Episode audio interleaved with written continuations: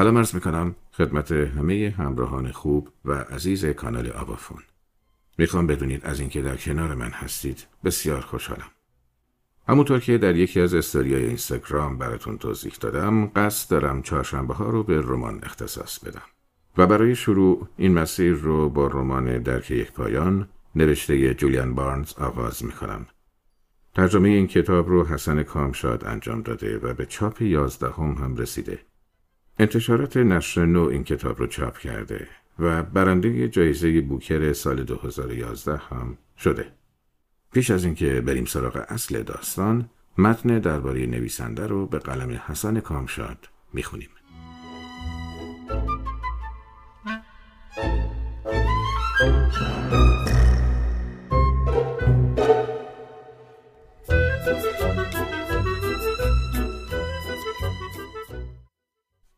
درباره نویسنده جولیان بارنز نویسنده انگلیسی در سال 1946 از پدر و مادری هر دو آموزگار زبان فرانسه در لستر به دنیا آمد از دانشگاه اکسفورد در رشته زبانهای جدید لیسانس گرفت و مدتی در سمت فرهنگ نویس در مؤسسه لغتنامه اکسفورد کار کرد. سپس به روزنامه نگاری پرداخت و سالیانی سردبیر ادبی و نقد نویس نشریات گوناگون از جمله New Statesman و Observer بود. جولیان بارنز تا کنون رمان‌های متعدد و شماری داستان کوتاه و همچنین جستار نوشته است. کتابی از یک نویسنده فرانسوی آلفونس دوده و مجموعه کارتون‌های فولکر کریگل را از آلمانی به انگلیسی برگردانده است. زمانی هم با اسم مستعار دن کاوانا نام خانوادگی همسرش که زود هنگام درگذشت داستان جنایی می نوشت. نخستین رمان او دیار مترو سرگذشت جوانی انگلیسی و تا حدودی حسب حال خود اوست که برای تحصیل به پاریس می رود و ماجراهایی که بر او می گذرد. جولیان بارنز را اهل فن در انگلستان یک فرانکوفیل تمام ایار می خوانند. کتاب عبور از کانال مجموعه ای از ده داستان نشان دهنده روابط دیرینه بریتانیا با فرانسه است. جولیان بارنز را اهل فن در انگلستان یک فرانکوفیل تمام ایار می خوانند. کتاب عبور از کانال مجموعه ای از ده داستان نشان دهنده روابط دیرینه بریتانیا با فرانسه است. او در چیزی برای اعلام هم دوباره به این موضوع پرداخته است. بارنز دلبستگی خاصی به فلوبر دارد و در توتی فلوبر دین خود را به این نویسنده ادا کرده است. می‌گوید فلوبر نویسنده است که من هر کلمش را به دقت میسنجم. وی درباره نوشتن بیش از هر کس حقیقت را گفته است. توتی فلاور جولیان بارنز را به عنوان یکی از نویسندگان برجسته نسل معاصر در انگلستان و به ویژه در فرانسه به شهرت رساند. کتاب حاضر درک یک پایان آخرین اثر این نویسنده است که در 2011 منتشر شد و جایزه منبوکر انگلیس و جایزه ادبیات فرانسه را نصیب خود کرد و چندین هفته در فهرست پرفروشترین کتاب های نیویورک تایمز بود.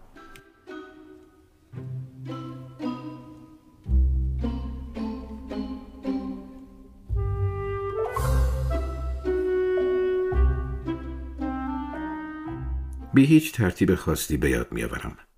نرمه براق مچ دست را تابه داغی را که همراه با خنده توی ظرفشویی خیس پرت می شود و بخار آبی را که از آن برمیخیزد. قطره هایی را که توی سوراخ کاسه دستشویی چرخ می‌خورد و سپس تمام طول یک ساختمان بلند را طی می کند. رودی را که به شکل غریبی رو به بالا دست می رود و نور پنج شش چراغ قوه بر موجها و شکست موجهایش می تابد. رود دیگری را پهن و خاکستری که باد شدید سطح آن را برمیآشوبد و جهت جریانش را طور دیگری نشان می دهد. آب وان را که پشت در بسته مدتی است سرد شده.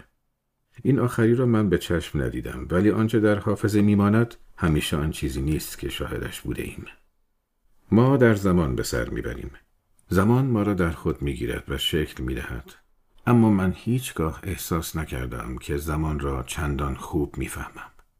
و مقصودم نظری های مربوط به چگونگی پیچش و بازگشت زمان یا امکان وجود آن به شکل های موازی در جای دیگر نیست. نه منظورم زمان عادی است.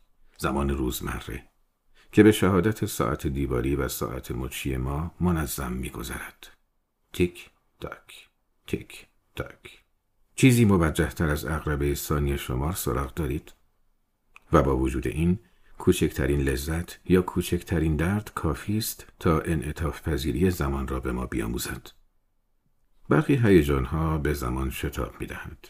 بعضی آن را کند می کند و گاه نیز زمان گویی قیبش می زند. تا دم واپسین که به راستی ناپدید می شود تا دیگر باز نگردد. من آنقدرها دلبسته دوران مدرسه نیستم و حسرت آن روزها را نمی‌خورم اما در مدرسه بود که همه چیز آغاز شد پس ناگزیر باید به عقب برگردم و نگاهی به چند حادثه بیاندازم که حالا به صورت حکایت واقعی درآمدند. به صورت خاطره شبیه به واقع که زمان آنها را تغییر شکل داده و به قطعیت مبدل کرده است. اگر هم دیگر نتوانم از چیزهایی که واقعا رخ داد مطمئن باشم دست کم می توانم نسبت به تأثیرات ذهنی برجامانده از آنها صادق باشم. بیش از این از من ساخته نیست. ما سه نفر بودیم و آن وقت او چهارمیمان شد. انتظار نداشتیم کسی به حلقه تنگ گروه ما افسوده شود. دستبندی ها و یادگیری ها مدت ها پیش انجام پذیرفته بود و مدتی بود که فکر گریز از درس و مدرسه به زندگی کم کم ذهن ما را به خود مشغول می داشت. نام او ادریان فین بود. پسری بلند قامت و کمرو که در روزهای نخست چشم به زمین میدوخت و درونش را بروز نمی‌داد. یکی دو روز اول توجهی به او نمی کردیم. در مدرسه ما از مراسم خوش آمدگویی خبری نبود. چه رسد به خلاف آن؟ یعنی استقبال از شاگرد جدید با عملیات تنبیهی. فقط متوجه حضور او شدیم و منتظر ماندیم. دبیرها بیش از ما به او علاقه نشان دادند. باید هوش و حس انضباط او را میآزمودند باید آموزه های پیشین او را ارزیابی می کردند تا ببینند استحقاق دریافت بورس تحصیلی دارد یا نه. بامداد روز سوم آن سلس پاییزی کلاس تاریخ داشتیم. با جوهانت نازنین. جوهانت متلقگو و خوشرو. کت و شربار و جلیقه بتن. دبیری که کلاس را اساساً با بیحوصلگی ولی نه ملال بیش از حد اداره می کرد. ببینم یادتون نرفته که گفتم مطالعاتی مقدماتی درباره پادشاهی هنری هشتم بکنید. من و الکس زیر چشمی به هم نگاه کردیم. امیدوار بودیم که سوال مانند قلاب ماهیگیری بر سر یکی از ما فرود نیاید. کی مایل توصیفی از اون زمان بده؟ چشم ما همه از آقای معلم گریزان بود. پس خودش تصمیم گرفت. خب شاید مارشال مایل باشه. سلطنت هنری به نظر تو چطور بود؟ احساس خلاصی ما بر کنجکاوی من میچربید چون مارشال شاگردی محتاط و بیسواد بود و از خلاقیت جهالت واقعی بهره نداشت. مدتی در پی زیر و بمهای پنهان سوال گشت و سرانجام پاسخی پیدا کرد. اوضاع آرام بود آقا. موجی از پوزخند بی اختیار. هاند خودش هم لبخندی زد. شاید میل داری توضیح بیشتری بدی؟ مارشال سری به تایید تکان داد. کمی فکر کرد و به این نتیجه رسید که مجالی برای احتیاط نیست. من میگم اوضاع بسیار نارام بود آقا. فین تو چی؟ از این دوره چی می‌دونی؟ شاگرد تازه وارد یک ردیف جلوتر از من و در سمت چپ نشسته بود. به بلاحت های مارشال هیچ واکنش آشکاری بروز نداده بود. متاسفانه نه واقعا آقا. اما بنابر شیوهی تفکر خاص در مورد هر رویداد تاریخی حتی مثلا شروع جنگ جهانی اول به درستی میشه گفت چیزی رخ داد. جدی؟ همین؟ این که منو بیکار می‌کنه اینطور نیست؟ پس از مقداری خنده چاپلوسانه جوهانت بتالت ایام تعطیلات ما را بخشود و پادشاه قصاب چند همسره را به ما شناساند. منظور همان هنری هشتم است که شش بار ازدواج کرد. زنگ تفریح که شد رفتم سراغ فین. من تونی وبسترم. محتاطانه نگاهم کرد. جواب خان تو خوب دادی انگار متوجه نبود به چه اشاره می کنم. درباره چیزی رخ دادن. بله بله حیف که دنبال مطلب نگرفت. به او نمی آمد چیزی بگوید. موضوع دیگری هم یادم هست. ما ستا ساعتهایمان را پشت به نرمه مچ می بستیم و این یکی از نشانه های همبستگی ما بود. البته این نوعی اتوار بود ولی شاید هم چیزی بیش از آن. این احساس را به ما می‌داد که زمان نوعی امر شخصی و حتی سری است. انتظار داشتیم ادریان متوجه این نکته بشود و از ما پیروی کند. اما نکرد. همان روز دیرتر شاید هم روزی دیگر دو ساعت کلاس انگلیسی با فیل دیکسون داشتیم. دبیری جوان که تازه کمبریج را تمام کرده بود. دیکسون دوست داشت از متون معاصر استفاده کند و گاه بی مقدمه چالشی برمیانگیخت. تولد، آمیزش، مرگ. تی اس الیات می‌گوید همین است و بس. کسی نظری داره؟ یک بار هم یکی از قهرمانهای شکسپیر رو با کرک داگلاس در فیلم اسپارتاکوس مقایسه کرد. و یادم نمی رود که وقتی درباره شعر تد هیوز بحث می کردیم سرش را مثل استادان دانشگاه کج گرفت و به زمزمه گفت البته همه در حیرتیم که وقتی حیواناتش ته بکشد چه می کند گاهی ما را آقایان محترم خطاب می کرد طبعا همه او را می پرستیدیم آن روز بعد از ظهر او شعری را بدون عنوان یا تاریخ یا نام سراینده میان ما پخش کرد. ده دقیقه وقت داد آن را مطالعه کنیم. بعد از ما خواست به پرسشهایش پاسخ دهیم. فین با تو شروع کنیم. به زبون ساده فکر می‌کنی این شعر درباره چیه؟ ادریان سر از میز تحریرش برداشت. اروس و تناتوس آقا. خب ادامه بده. فیل ادامه داد. آمیزش و مرگ. لحنش طوری بود که تو گویی. فقط این خنگ های نشسته در ردیف های عقب نیستند که چیزی از زبان یونانی نمی‌فهمند. آمیزش و مرگ. یا اگر ترجیح می‌دید عشق و مرگ. در هر صورت دو اصل شهوت و مرگ که به ستیز یکدیگر برمیخیزند. و اونچه که پس از این ستیز میاد آقا. من شاید طوری تحت تاثیر قرار گرفته بودم که به نظر دیکسون عادی نیامد. وبستر تو برامون روشن تر کن. آقا من خیال می‌کردم این شعر یه درباره جغد کاهدان همین این یکی از تفاوت‌های ما سه نفر با دوست جدیدمان بود. ما اساسا همه چیز را دست میانداختیم. مگر هنگامی که جدی بودیم. او اساسا جدی بود مگر هنگامی که چیزی را دست میانداخت. مدتی طول کشید تا این را بفهمیم. ادریان رفته رفته جذب گروه ما شد. بیان که به روی خودش بیاورد که این را می‌خواهد. شاید هم نمی‌خواست. عقایدش را هم برای همخوانی با عقاید ما عوض نکرد. در نیایش صبحگاهی مدرسه او با دیگران هم صدا می شد و حالان که من و الکس فقط ادای کلمات را در می آوردیم و کالین به حقه هزلامیز متاسب نواها متوسل می شد و نعره می کشید. ما ستا ورزش را نوعی برنامه ناپیدای فاشیستی برای سرکوب سائقه جنسی می شمردیم ادریان عضو باشگاه شمشیربازی شد و در پرش ارتفاع شرکت می کرد. ما از سر لجبازی گوش موسیقی شنیدن نداشتیم او هر روز با قرینهش به مدرسه می آمد. هنگامی که کالین خانوادهش را میکوبید و من نظام سیاسی را تمسخر می کردم و الکس با ماهیت ادراکی واقعیت مخالفت فلسفی میورزید ادریان لاقل در اوایل ساکت می نشست. احساس می کردی به چیزهایی ایمان دارد. منتها می خواستیم به باورهای خودمان و نه باورهایی که برای ما مقرر شده بود ایمان داشته باشیم. آنچه از نظرمان شکاکیت پالاینده بود از همین جا سرچشمه می گرفت. مدرسه در مرکز لندن بود و ما هر روز هر کدام از محله به آنجا می رفتیم. از یک سیستم کنترل به سیستم کنترل دیگر می گذشتیم. آن روزها همه چیز ساده تر بود. پول کمتر بود، سلطه مد کمتر بود، نه ادوات الکترونیکی در کار بود و نه دوست دختر. از چیزی که حواس آدم را پرت کند و از وظایف انسانی فرزندی باز دارد خبری نبود. و این وظایف عبارت بود از تحصیل کردن، امتحانات را گذراندن، از مدارک تحصیلی بهره جستن و شغلی یافتن و سپس دست و پا کردن نوعی زندگی بی مخاطره.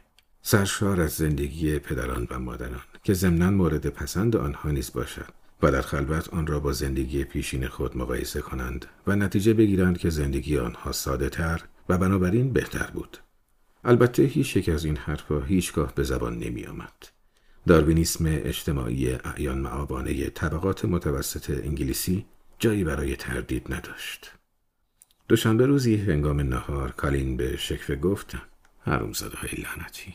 پدر مادرها رو میگم. بچه که هستی فکر می‌کنی آدم حسابیان. بعد می‌فهمی دست کمی از ادریان به سخن آمد. هنری هشتم کال. کم کم داشتیم به طبع مطلقگوی او عادت می‌کردیم و به اینکه گاه دامن خودمان را هم می‌گرفت. هر وقت سر به سر ما میگذاشت یا می‌خواست با ما جدی حرف بزند من را آنتونی خطاب می‌کرد الکس را الکساندر و کارین را که تعویل پذیر نبود کوتاه می‌کرد به کال من حرفی نداشتم اگه پدرم شش هفته زن می‌گرفت و فوقالعاده ثروتمند بود و تصویرش رو هولواین می‌کشید. هانس هولواین نقاش آلمانی یکی از مشهورترین صورتگران جهان. و به پاپ می‌گفت گورش رو گم کنه. الکس از کالین پرسید چرا گفتی حرم زدایی لعنتی؟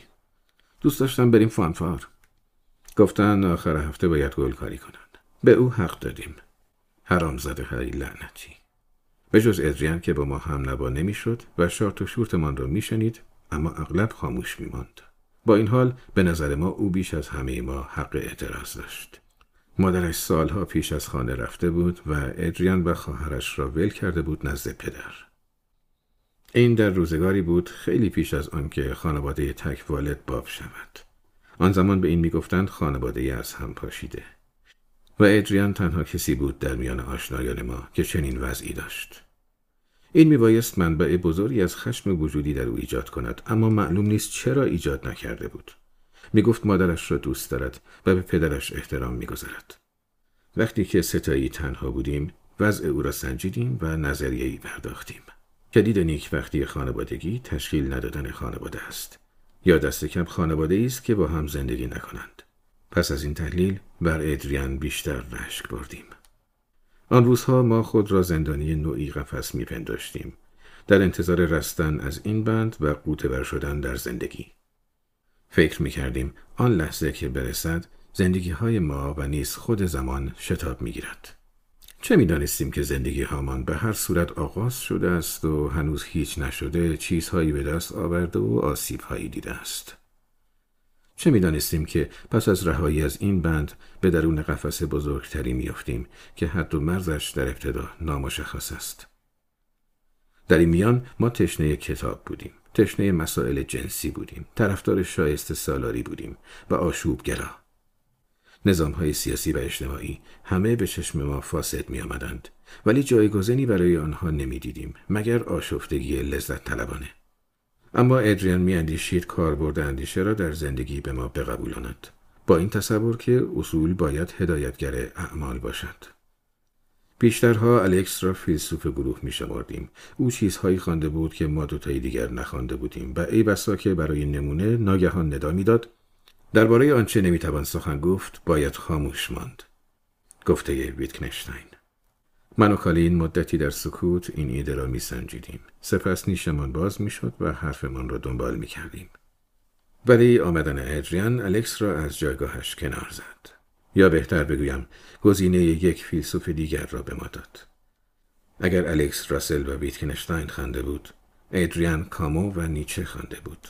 من جورج اورول و آلدوس هاکسلی خوانده بودم و کالین بودلر و داستایوفسکی این فقط یک کاریکاتور ناچیز بود آری البته که پر مدعا بودیم واجه ها و اصطلاح هایی مانند ولتان شونگ و شتورم آن درانگ به کار می بردیم.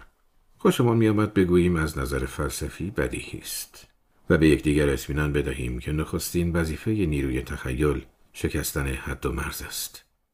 پدران و مادران ما جور دیگری فکر می کردن. فرزندان خود را بچه های بیگناهی می شمردند که قفلتا تحت تأثیر افکار مخرب قرار گرفتند. به همین خاطر بود که مادر کالین مرا فرشته اهریمنی او می‌خواند. پدرم وقتی دید مانیفست کمونیست می‌خوانم تقصیر را گردن الکس انداخت. و والدین الکس روزی که رمان جنایی دو در دست داشت مچ او را گرفتند و انگشت اتهام را به سوی کالین دراز کردند. و از این جور موارد در مورد مسائل جنسی نیز همینطور بود پدر و مادرهایمان نگران بودند مبادا ما همدیگر را فاسد کنیم و آن چیزی بشویم که سخت از آن حراس داشتند هم جنس باز جذاب زنباره بیپروا و پرزاد و ولد دلواپس دوستی و نزدیکی دوران نوجوانی ما بودند. دلواپس دست درازی غریبه ها در قطارهای مسافربری بودند. دلواپس فریبندگی دختران ناباب بودند. دلواپسی هاشان چقدر از تجربه ما فراتر می رفت. روزی بعد از ظهر جوهانت نازنین گویی در پی چالش قبلی ادریان از ما خواست درباره ریشه های جنگ جهانی اول به ویژه مسئولیت قاتل مهیندوک فرانس فردیناند در آغاز کردن تمامی ماجرا بحث کنیم. در آن زمان اکثر ما مطلق گرا بودیم. نه در برابر بله را خوش می داشتیم. نکوهش را در برابر ستایش. گناهکاری را در برابر بیگناهی. یا در مورد رفیقمان مارشال ناآرامی را در برابر ناآرامی بزرگ. از بازی خوشمان می آمد که به برد و باخت ختم شود. نه نتیجه مساوی. این قرار از دید بعضی از ما تیرانداز سرب که نامش را دیریست فراموش کرده ام صد درصد مسئولیت فردی داشت. وی را که از معادله بردارید دیگر جنگی روی نمی‌داد. دیگران مسئولیت را صد درصد به گردن نیروهای تاریخی میانداختند که ملتهای متخاصم را در آستانه گریزناپذیر برخورد قرار داده بودند. اروپا بشکه باروتی بود آماده انفجار. و از این حرفها. کسانی مانند کالین که هرج و مرج طلبتر بودند استدلال می کردند که همه چیز بسته به بخت و تصادف است. می گفتند جهان در یک حالت آشوب دائمی هستی دارد و نوعی غریزه بدوی قصدگویی که خود مسلما از عبارز دیانت است با عطف به گذشته مفهومی به آنچه ممکن است رخ بدهد یا ندهد تحمیل می کند. کالین میکوشید تیشه به ریشه همه چیز بزند. گویی ناباوری بیمارگونه محصول طبیعی نوجوانی است. آرزه است که به مرور رفع می شود و جوهانت مختصر سری به موافقت با او جنباند. آموزگاران و پدر و مادران به نحوی آزاردهنده پیوسته به ما یادآور می شدند که آنها هم روزگاری جوان بودند. از این رو به آنچه می‌گویند اطمینان دارند. اصرار میورزیدند که نوجوانی صرفا برهی از زندگی است. این دوره را پشت سر می‌گذارید. زندگی واقعیت و واقع نگری را یادتان می‌دهد. اما آن زمان ما نمیپذیرفتیم که آنها اصلا شبیه ما بوده باشند و تردید نداشتیم که ما زندگی را و حقیقت را، اخلاق را، هنر را به مراتب روشنتر از بزرگترهای سازشکارمان دریافته ایم. فین، خیلی ساکت نشستی. تو سر این بحث رو باز کردی. میشه گفت تو تیرانداز سر ما بودی. هانت مکسی کرد تا کنایش اثر کند. مایلی ما رو از افکارت بهرهمند کنی؟ نمی‌دونم آقا. چی رو نمی‌دونی؟ ارز کنم به عبارتی نمی‌دونم که چی رو نمی‌دونم. این از نظر فلسفی بدیهیه. مکس کرد. از آن مختصر مکس هایی که دوباره درمانده ایم که آیا زیرکانه قصد تمسخر دارد یا چنان جدی است که از فهم بقیه ما بیرون است. در واقع کل این قضیه نسبت دادن مسئولیت آیا نوعی تفره رفتن نیست؟ می‌خوایم تقصیر و گردن یه نفر بندازیم تا دیگران همه تبرئشند. یا فرایندی تاریخی رو نکوهش کنیم تا افراد رو بیگناه بشماریم. یا اینکه همه چیز رو آشفتگی آشوبگرانه بدونیم. با همون نتیجه. به نظر من زنجیره ای از مسئولیت های فردی در کاره. در کار بود. همه هم واجب. ولی نه زنجیره آنچنان دور و دراز که هر کی بتونه هر طوری شده دیگری رو مقصر قرم داد کنه. البته شاید تمایل من در مسئول دونستن کسی بیشتر باستابی از غالب ذهنی نه تحلیل منصفانه از اونچه که روی داد. این یکی از گرفتاری های کلیدی تاریخه. اینطور نیست آقا؟ مسئله تفسیر ذهنی در برابر تفسیر عینی. این واقعیت که بایست تاریخ تاریخ نگار رو دونست تا بشه روایتی رو که در برابر ما می‌ذاره فهمید. سکوت کلاس را فرا گرفت. ولی نه او مسخرگی نمی کرد. ابدا. جوهانت نگاهی به ساعتش انداخت و لبخندی زد. فین من پنج سال دیگه بازنشسته میشم. با کمال میل حاضرم سفارش رو بکنم اگر بخوای جانشین من شی. و او هم مسخرگی نمی کرد.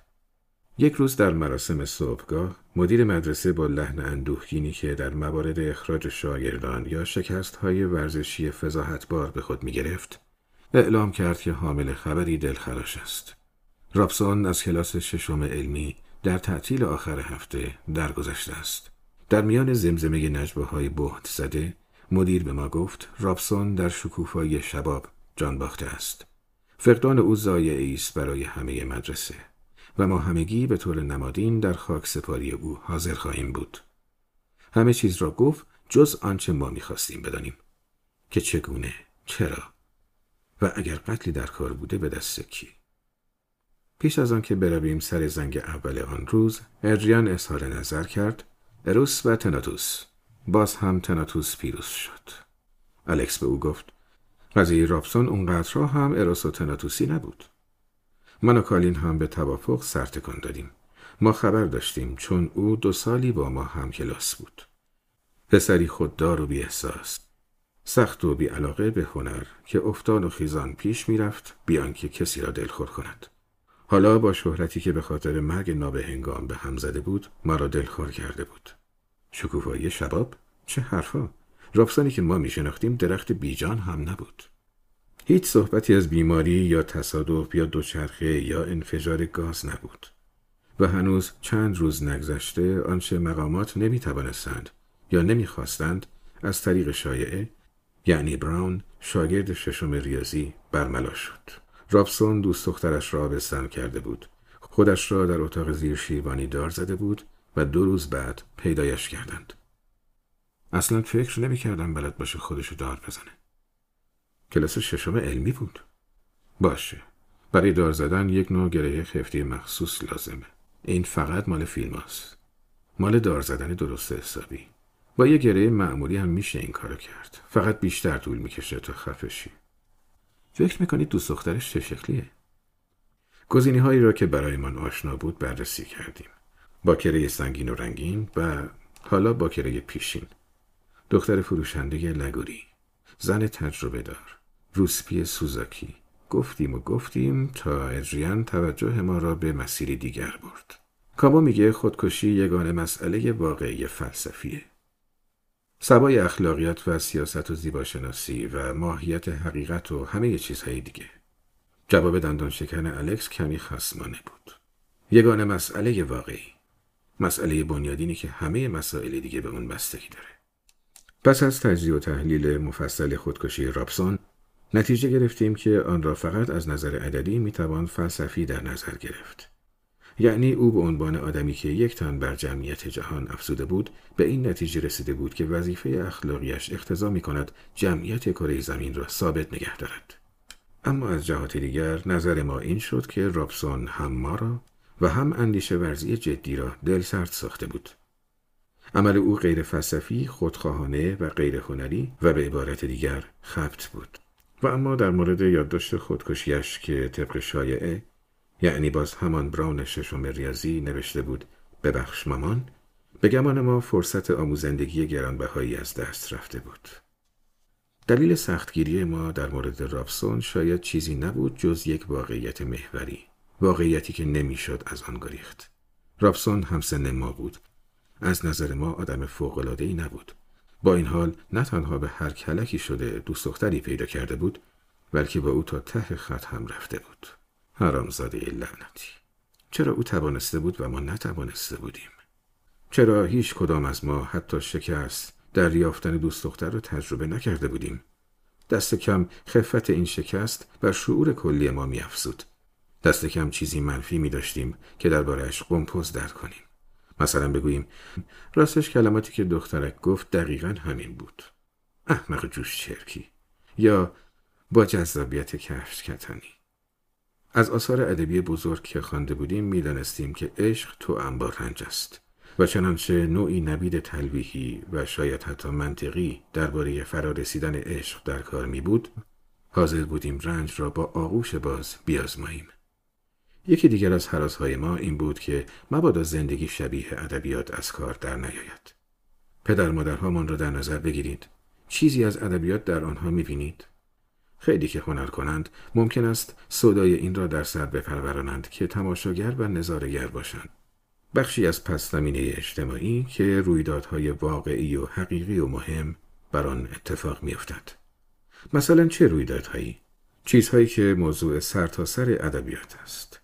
عشق، آمیزش، اخلاق، دوستی، خوشی، رنج، خیانت، زنا، خیر و شر، قهرمانان و تبهکاران، گناه و بیگناهی، جاه طلبی قدرت عدالت انقلاب جنگ پدران و پسران مادران و دختران فرد در برابر جامعه موفقیت و شکست جنایت خودکشی مرگ خدا و جغد کاهدان.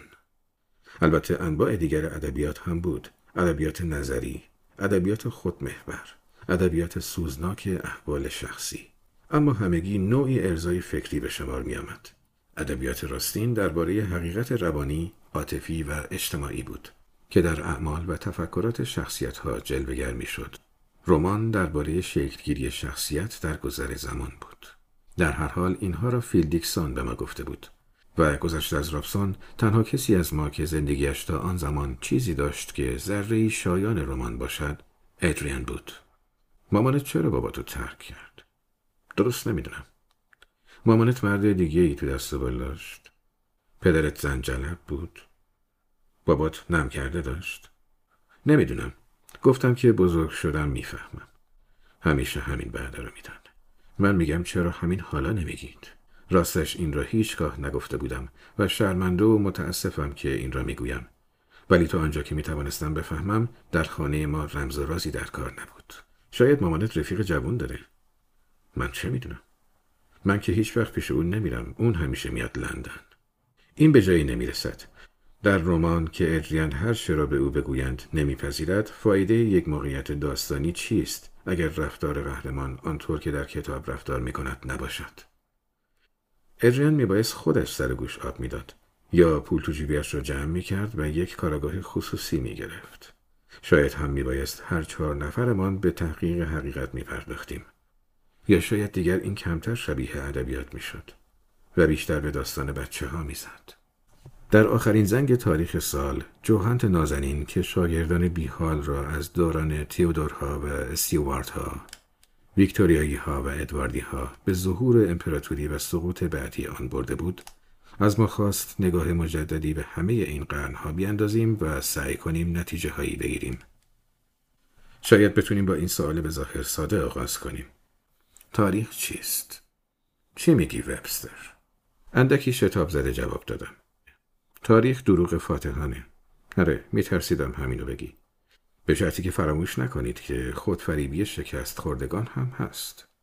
سیمسون. تو چه میگی؟ کالین بیش از من آمادگی داشت. تاریخ ساندویج پیاز خام آقا. به چه علت؟ هی تکرار میشه آقا. آروغ می‌زنه. این رو همین امسال بارها دیدیم همون قصه همیشگی همون نوسان همیشگی بین خودکامگی و طغیان بین جنگ و صلح. بین فقر و رفاه. فکر نمی کنی خیلی بیشتر از ظرفیت یک ساندویچ باشه؟ خندیدیم. بیش از آن که جا داشت. خنده جنون آمیز آخر سولز بود. فین.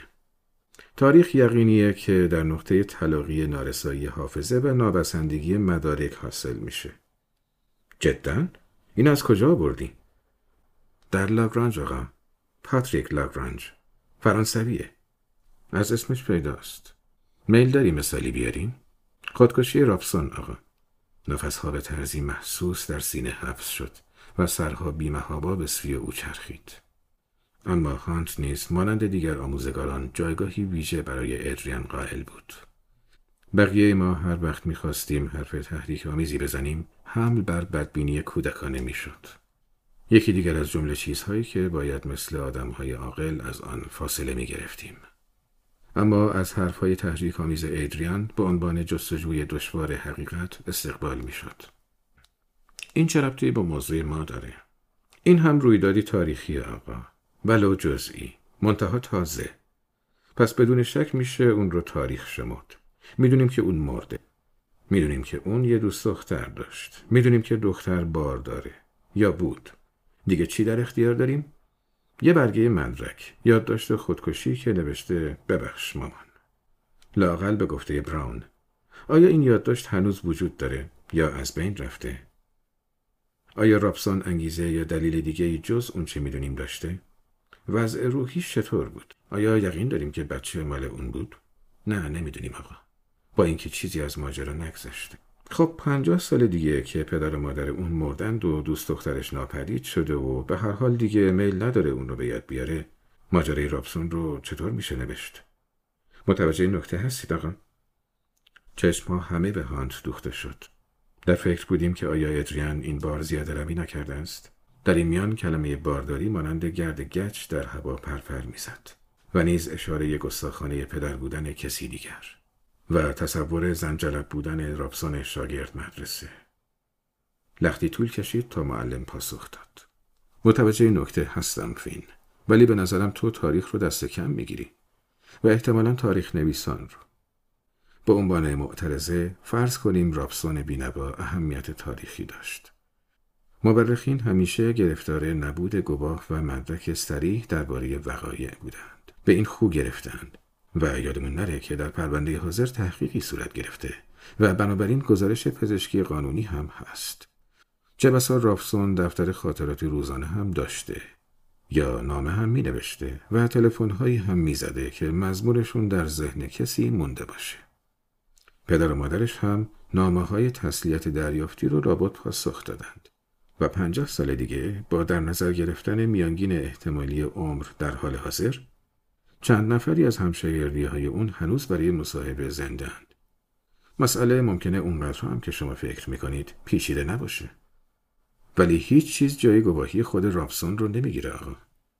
به تعبیری نه ولی مورخین هم لازمه توضیح و توجیه دستندرکاران رو در مورد حوادث با مقداری تردید نگاه کنند. چیزی که با گوشه چشمی به آینده گفته میشه معمولا بسیار غیر قابل اعتماده. هرچی شما بگید آقا. و حالات روحی رو غالبا میشه از روی اعمال استنباط کرد. بعیده که زمامدار جبار برای از بین بردن دشمن به خط خود نامه بفرسته. هرچی شما بگید آقا. خب من این رو میگم. آیا این کلمه به کلمه بحث آنها بود؟ تقریبا بی تردید نه. با این حال از گفتگوی آنها بهتر از این چیزی به یاد من نمانده است. پایان قسمت اول از فصل یک.